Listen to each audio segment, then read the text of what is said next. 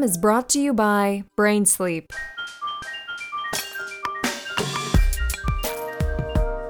Welcome back to the greenhouse. シャウラです。今回も引き続き NPO 法人ウェルジー代表の渡辺観光論語さやかさんをお迎えします。今回はウェルジーの現在の活動についてお話を伺いました。聞いてください。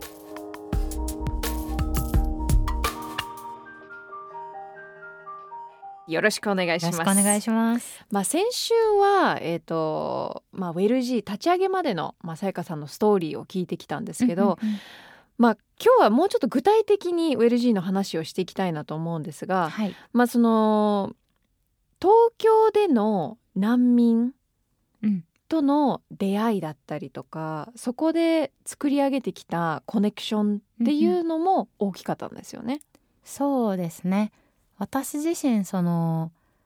東京に出てくるまで、そして東京で難民の若者たちとこう出会うっていう機会を得るまでは、そのクラスメートに難民の人いたとか、うんそんな話では全然なかったし、そうだからやっぱりそこと出会っていくことによってその対話から生まれていくっていうことが今のウェルジーの土台にはなってます。うんで実際にその東京で出会った、まあ、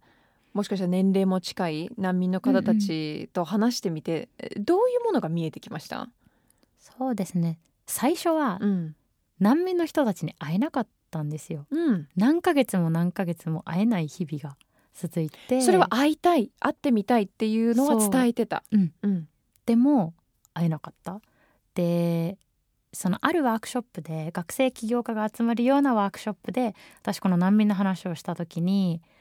あの日本にやってくる難民の人たちが日本のこうだんだん過疎化していく地域で逆に入ってきてもらって新しい風をもたらしてくれてこう一緒にその土地っていうのを築いてきたらこういいんじゃないみたいなプレゼンをした時に、うん。会場シーンってなっちゃってえ難民ですか？みたいな治安が悪くなるんじゃないか？とかやっぱりこうヨーロッパに逃れていった難民の中にテロリストが紛れてたっていうニュースを見たんだけどテロとかをどうじゃあたその危険性をどう担保するんですか、みたいな話とかその日本の難民認定率がこう低いっていう理由にどう答えていくんですか？みたいなこうおやおやみたいな会場が盛り下がりに盛り下がり、さっきまでいろんなイノベーションの話をうん。さまざまなアートとか、うん。こう農業とかエデュケーションの分野でしてたのに難民の話をしたらシーン。すごい盛り下がった。うん。で絶対誰も難民の友達いるわけじゃないのにんなんでこんなにこう暗いトピックになっちゃうのかなっていうのを思って、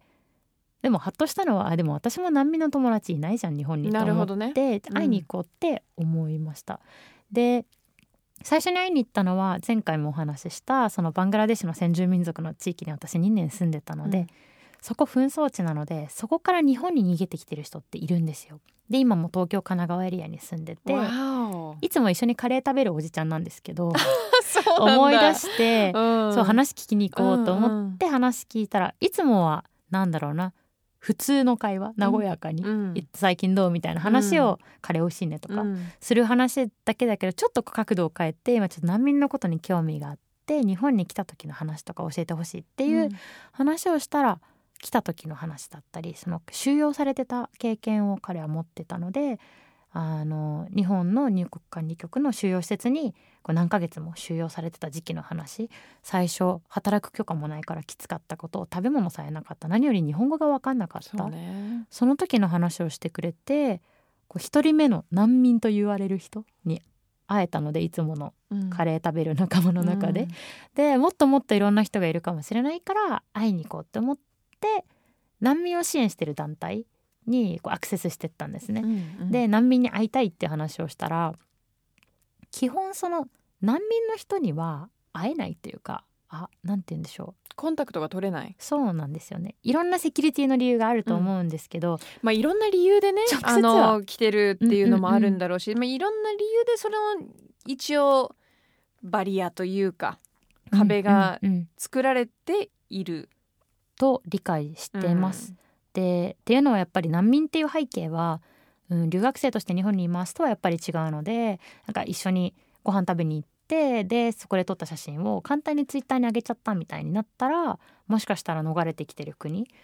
から逃れてることさえ言ってなかったのに SNS 上がっちゃったじゃんみたいなリスクとかも中にはある、だからそういうことをこう最小限にしていこうと思ったら、うん。そのリスク排除のためになるべくこう交流を少なくしていった方が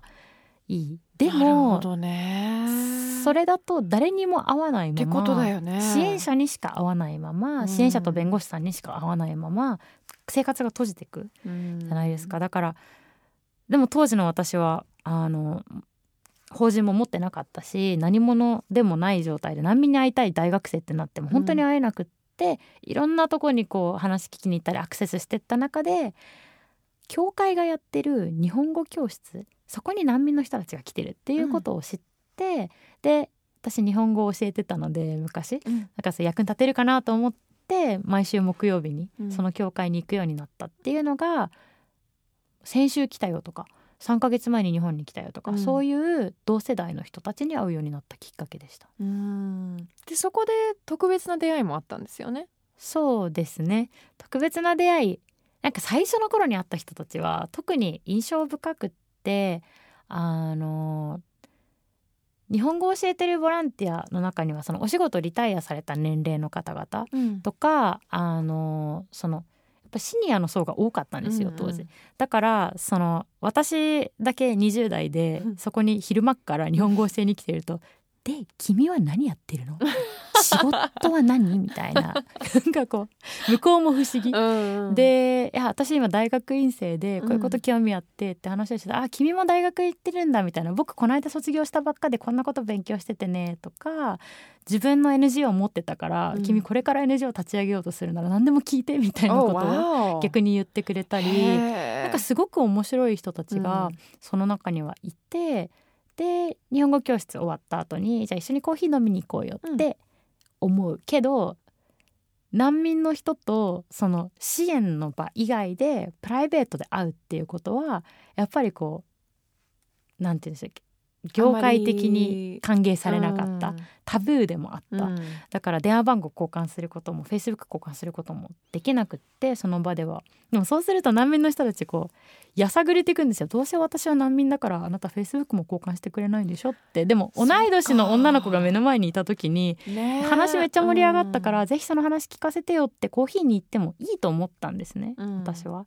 そうだからあのまたコーヒーしようっていうのをその時にこう話してでもっと深い人生の話をお互いしてっていうことを2016年とかは繰り返してましたね。でもなんかそれを聞いてると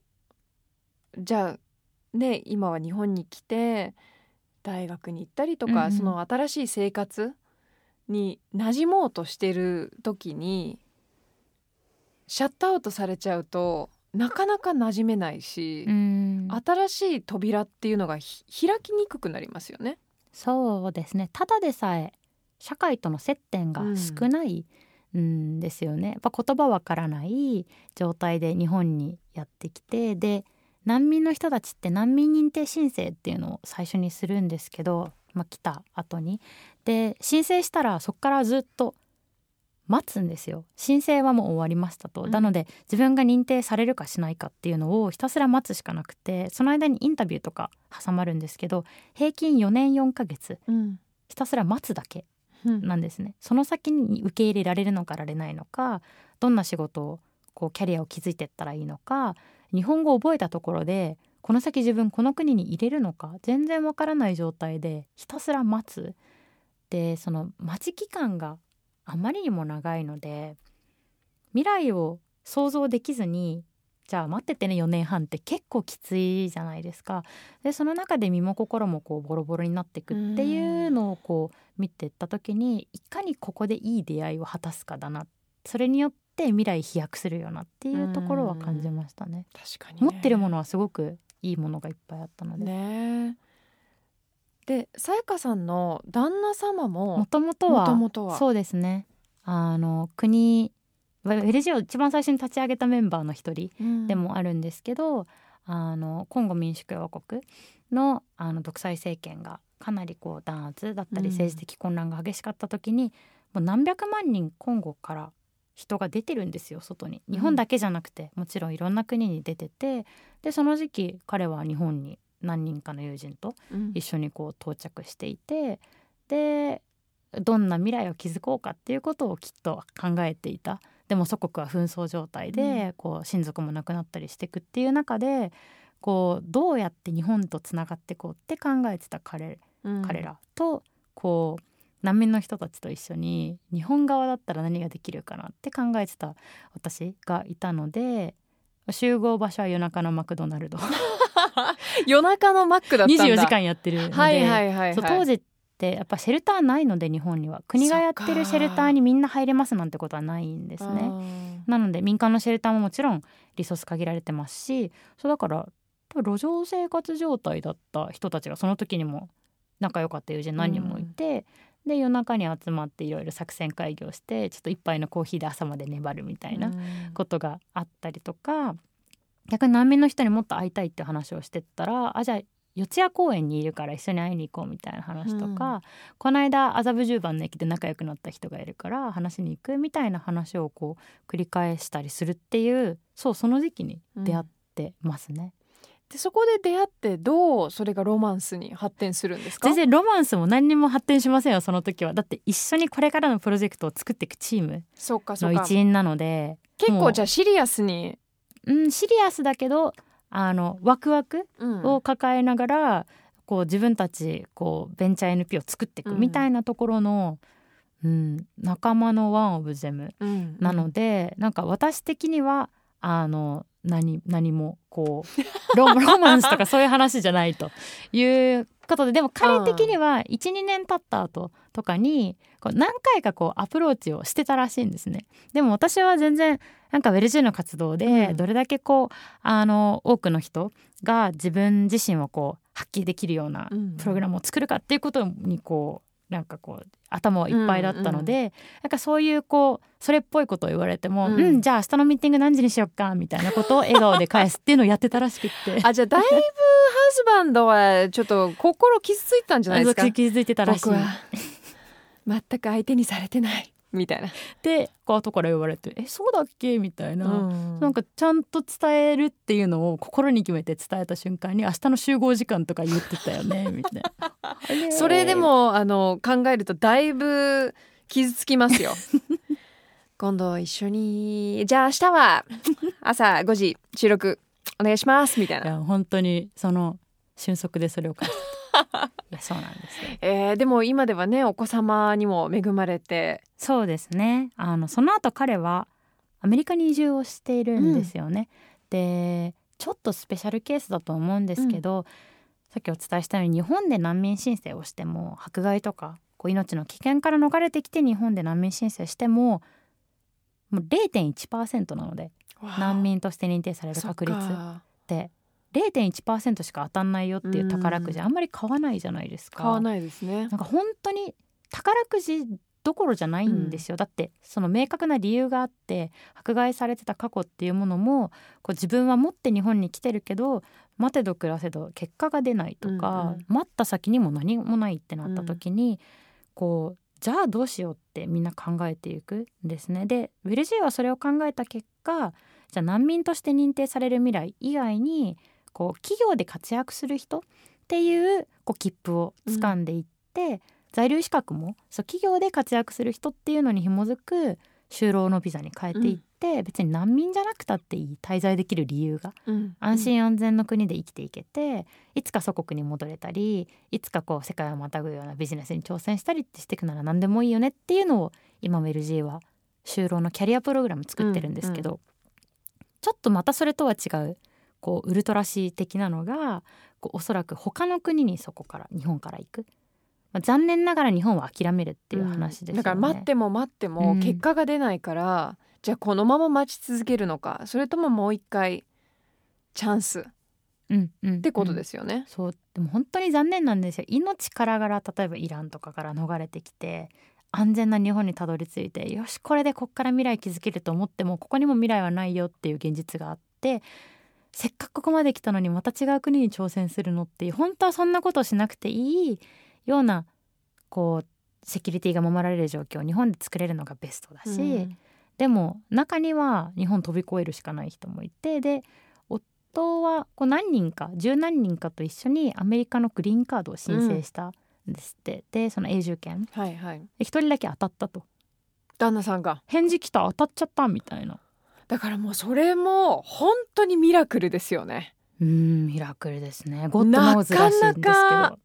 当たんない。うん、私も当たった友達見たことなくって。はいはい。それで十何人で出して一人だけ当たって、でも彼は悩んでました。でっていうのは日本で一緒に逃れてきた人もいるしそうね。これから一緒に立ち上げたいプロジェクトもちょっとずつ覚えてきた日本語もこんな未来を築きたいもだんだん出てきたところで全部それを置いてもう一回違う国に行く。っていうのは相当迷ったと。うん。ただその世界に安心できる所属を作っておきたいんだっていうのはすごく理解できる重い言葉だなと思ったんですよね。だってそれはさやかさんも感じたわけじゃないですか、うんうんうん。ね。なんか日本で生まれ育って日本のパスポートが強いと思ってる自分と、うん。もう全然それは違う。いつ国に戻れるのか戻れないのか自分のパスポートってこれからも日本世界で有効なのか、うん。でなんかそうなった時にそう所属のを作る一つの手段でそれがたまたま開けた道だったので彼は全然結婚する前ですけど彼は移住して、うん。でアメリカに行きましたっていうのが結婚する2年前とかですね。でそこで今ではもう戻ってきてるんですよね？うん、今は日本に暮らしてます。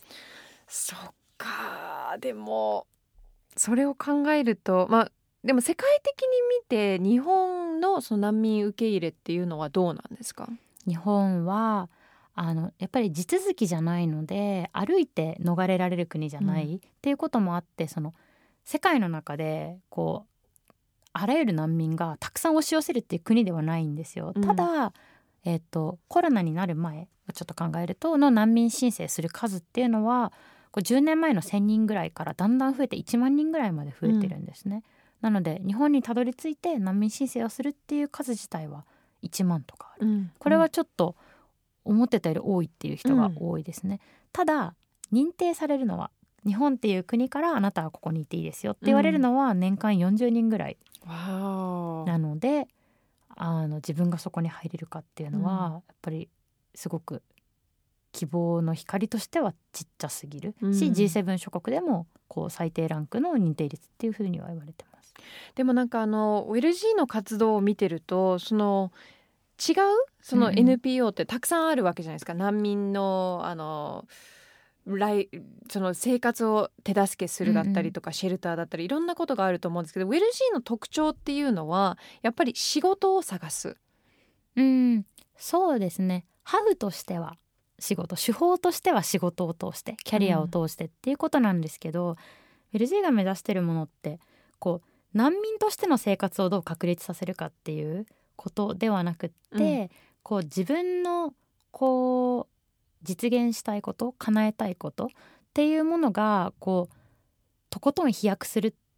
道のりを作っていくっていうことなんですね。でその手段が難民として認定される人がいればそれはそれでいいし、うん。難民としては認定されなかったけど他の手段をいろいろ考えていく中でいい出会いを果たしてってもしかしたら日本かもしれない。もしかしたら安全になって帰れた祖国と日本をつないでのグローバルビジネスを始める人がいたり、うんうん祖国の貧困に貢献したい人がいるかもしれない。それだって全然いいそのゴールは難民認定されることではないのでもう難民を飛び越える人がいたっていいぐらいそういったようなこう長期にわたるこう未来を一緒に築いていくときに今何をやってこうかっていう積み上げの中で、手段としての就労っていうのはかなり角度が高いぞっていうことをもって就労プログラムを運営をしてます。うん。でもやっぱりその社会にの一部になるっていう大切さうん。で言うと仕事って大きいんじゃないかなってすごく思います。そうですね。なんかやっぱり難民の人たちいろんな人たちに会ってきたんですけどこれまでも。うん社会へのこう貢献意欲みたいなこととか自分の手でこれを成し遂げたいみたいなものが大きい人がたくさんいるなと思ってて、でそれはそれもそのはずで独裁政権の中でこのままじゃいけないと思って何かアクションを起こしたと。例えば。でアクションを起こしたからその時の政権から見たらうざいっていう話になって命を狙われるとか、言論の自由が全くない国でやっぱり真実を伝えなきゃと思ってジャーナリストをやってきた。で逮捕される最後の日まで真実を書き続けたんだみたいな人とか、うん、女性の権利がとことんない国。でやっぱり同じようにこう性別ジェンダー関係なく女性も活躍できるようにっていう全国キャンペーンを作ってましたっていうソーシャルリーダーとか、うん、そういう人が自分の頭で考えてどうなる状態をこう目指したいかっていうことをこう心の中に持ちながら最後アクションをした、うん、でそこまでのものを持ってたからその土地にはやっぱりこう入れなくなっちゃったみたいな過去を考えた時にすっごいパイオニアだなと思ったんですよね。難民っていうイメージからくるこう貧困紛争みたいな話となんかちょっと文脈が違う自分の手で未来を切り開こうとした人たち、うんうん、なのであそんなパイオニアたちが日本に来てるならその目はもっとこう花咲くところまでこうとことん突き詰めれた方がでその渦中に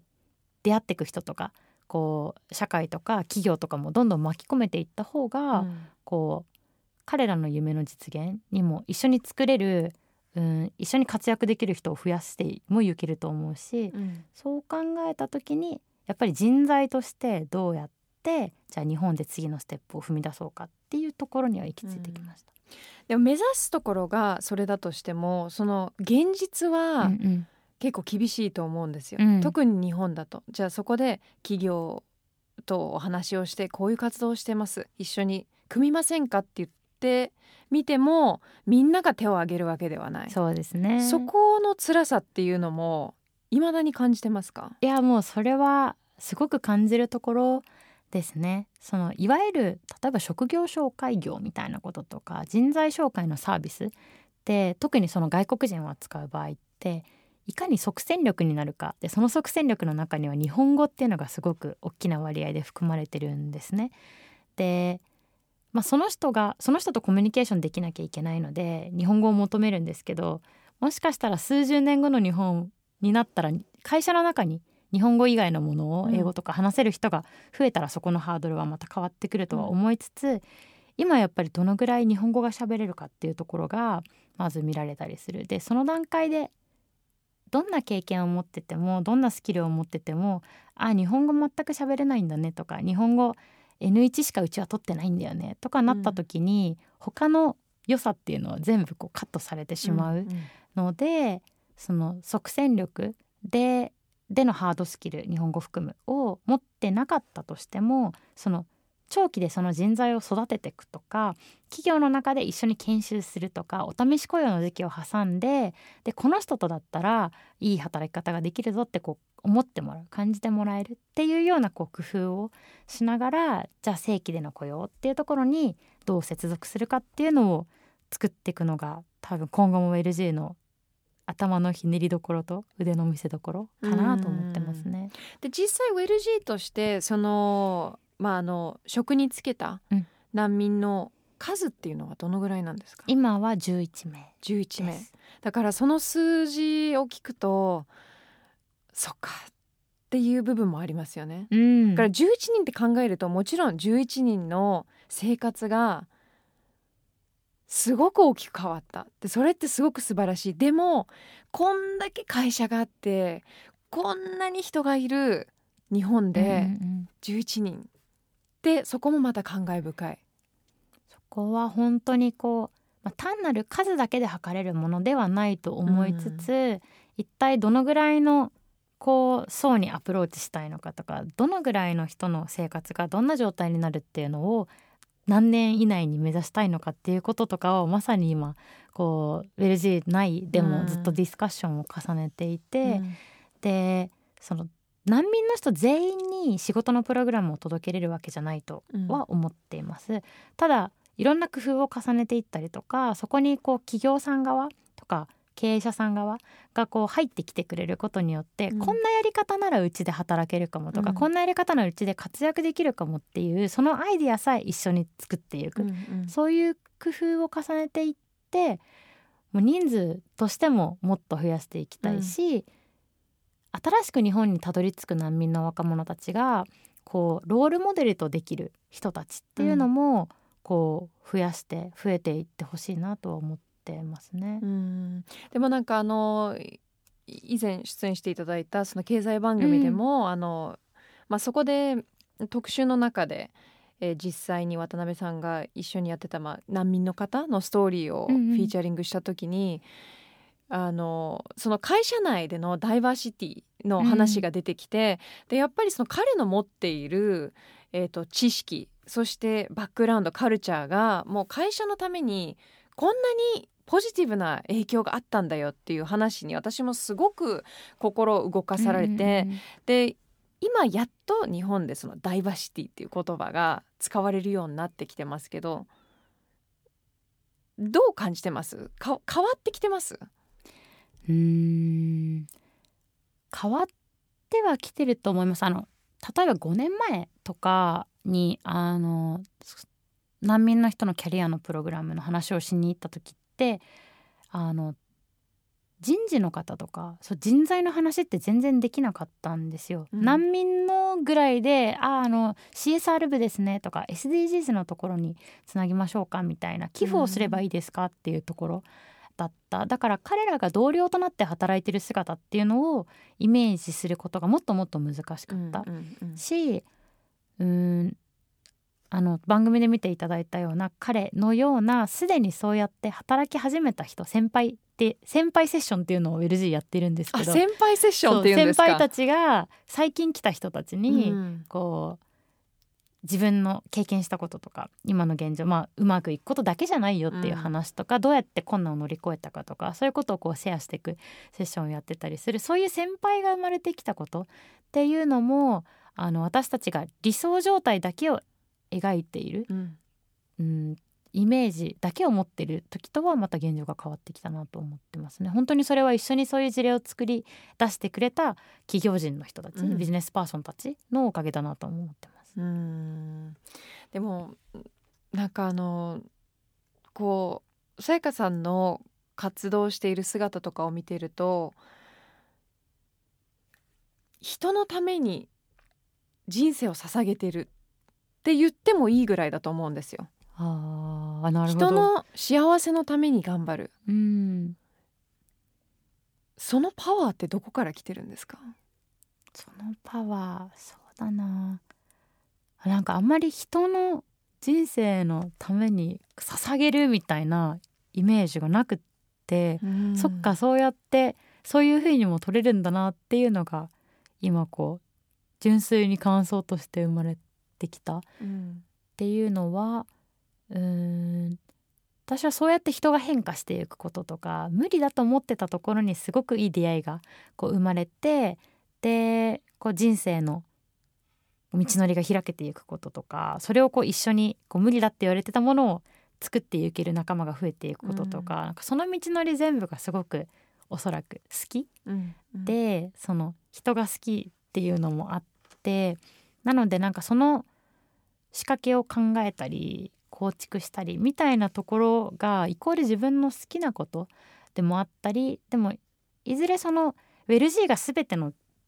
段階において手こ入れをしなくてもこう当たり前にそういう道のりができていくっていう紛争を逃れて日本に来た人がここで頑張りたいでと思った時に活躍する母体がもっともっと生まれていたらそう自然とそういう道のりがいろんなとこでこう同時進行で動いていたら、うん、それをこうまた眺めてるのもなんか嬉しいんだろうなっていうふうに思って、うん、でもここだけはまだハードルだねっていうことが出てきたら多分またそこをやるんだろうなってそんな気がしてますね。心が折れる瞬間とかないんですか？あありますあります。ありますよ。うん。心が折れる瞬間はけどやっぱりこう自分で設けた限界みたいのにこうぶつかったりとか、うんうん、なんかこれまでの自分の思考回路だとこうこの先には進めないんだなって時にどうそれをこう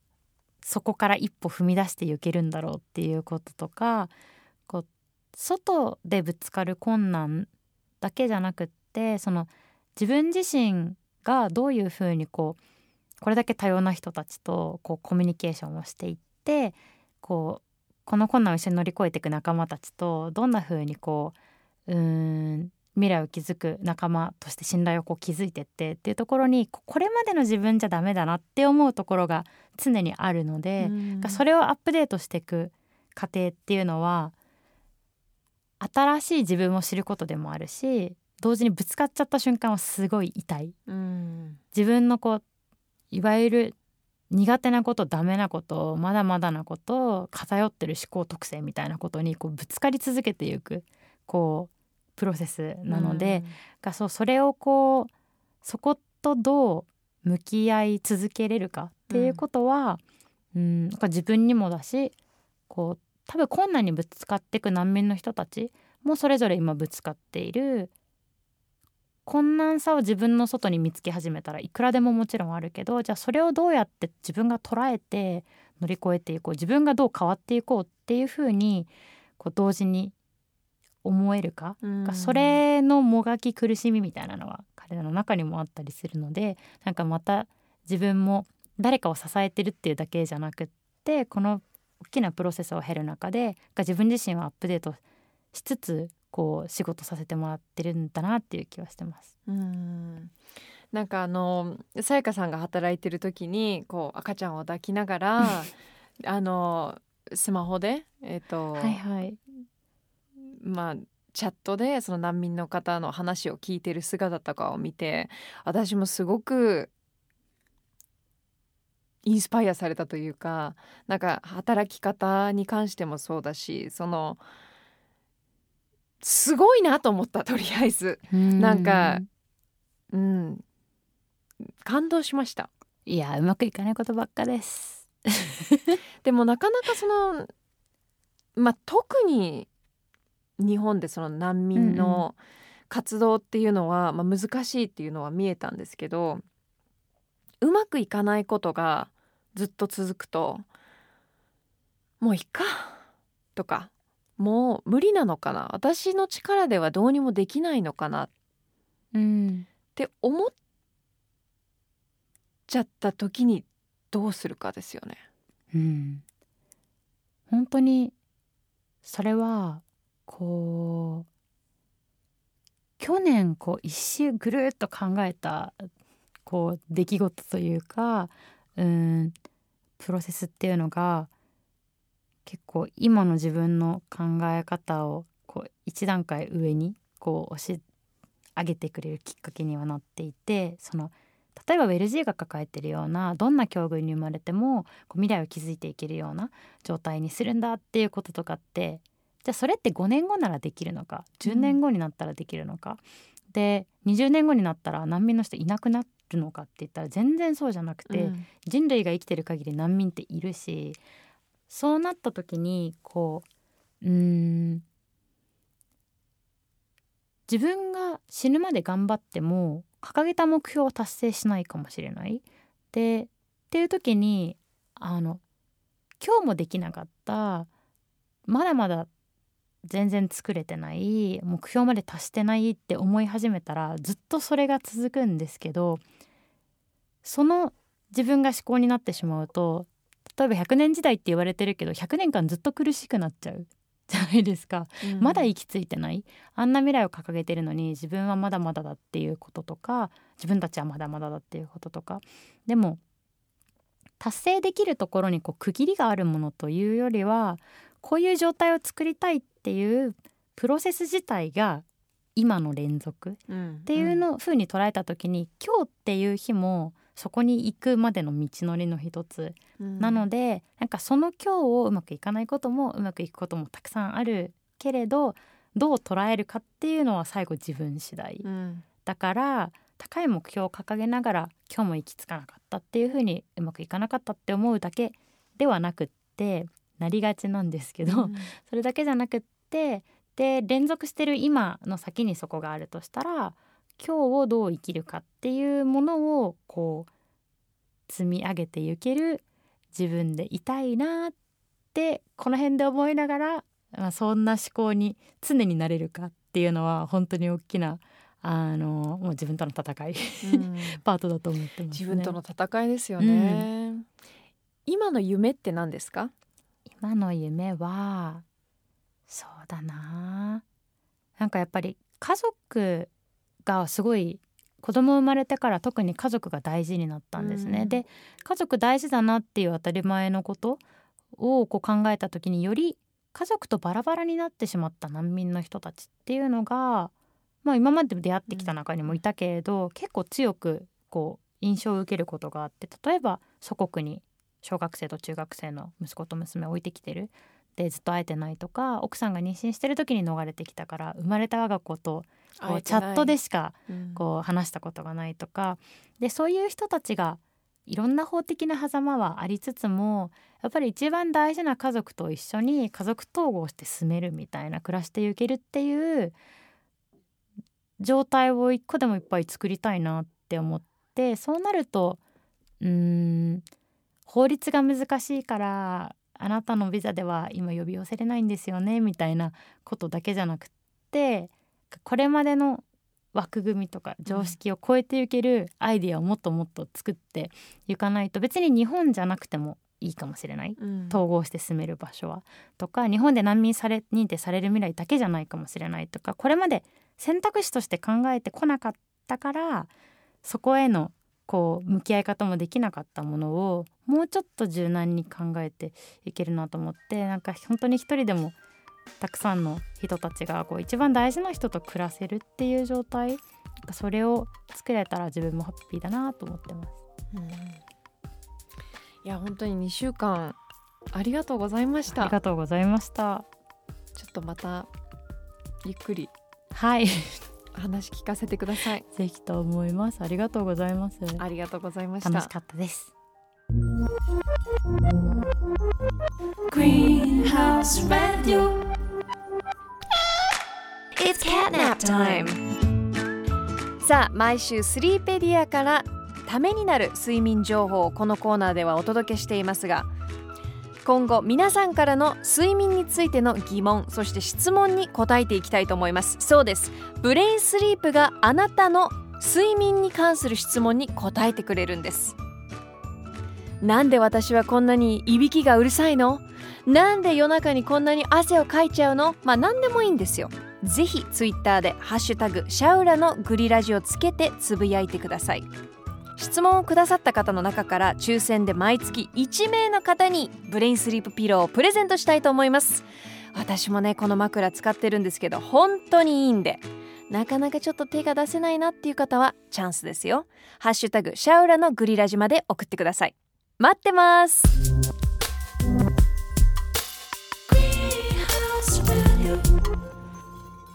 This program was brought to you by Brain Sleep.